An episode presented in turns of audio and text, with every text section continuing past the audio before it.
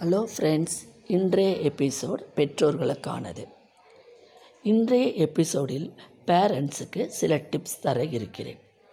கேஜியிலிருந்து plus two வரை படிக்கும் மாணவ மாணவியரை பேரண்ட்ஸ் தங்கள் கைக்குள்ளேயே வைத்திருக்க வேண்டும் என்று ஆசைப்படுகிறார்கள். இதில் ஒன்றும் தவறில்லை. நீங்கள் கஷ்டப்பட்டு படிக்க வைக்கிறீர்கள்.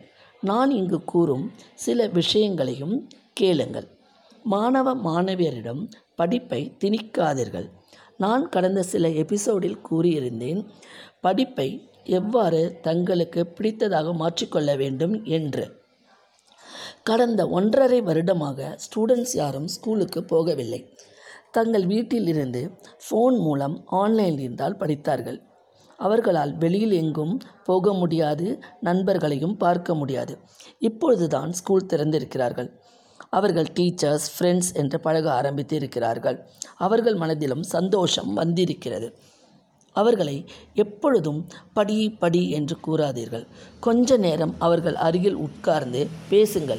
எப்பப்பார் உங்கள் டென்ஷனை அவர்களிடம் காட்டாதீர்கள். அவர்கள் சில விஷயங்களை உங்களிடம் கூற விரும்புவார். காது கொடுத்து கேளுங்கள். உங்களுக்கு எவ்வளவு டென்ஷன் இருந்தாலும் அந்த வெறுப்பை குழந்தைகளிடம் காட்டாதீர்கள்.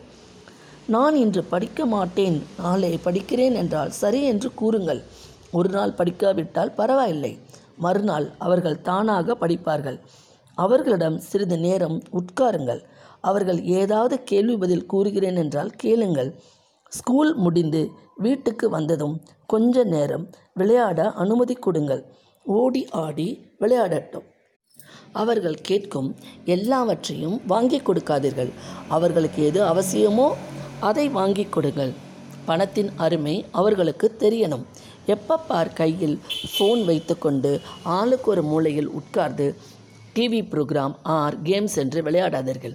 குடும்பத்தோடு உட்கார்ந்து எல்லோரும் கொஞ்ச நேரம் பேசுங்கள். உங்கள் குழந்தைகளுக்கு எதில் விருப்பமோ மியூசிக் டான்ஸ் ஆர் ஸ்போர்ட்ஸ் ஏதாவது ஒன்றில் அவர்களை ஈடுபடுத்துங்கள். எப்போ பார் டியூஷன் போ என்று கட்டாயப்படுத்தாதீர்கள். எந்த சப்ஜெக்ட்டுக்கு தேவையோ அதுக்கு மட்டும் அனுப்புங்கள். மற்ற சப்ஜெக்ட் எல்லாம் நீங்கள் சொல்லித்தாருங்கள் உங்களை விட அதிக கேர் எடுத்து யாரும் பார்க்க முடியாது.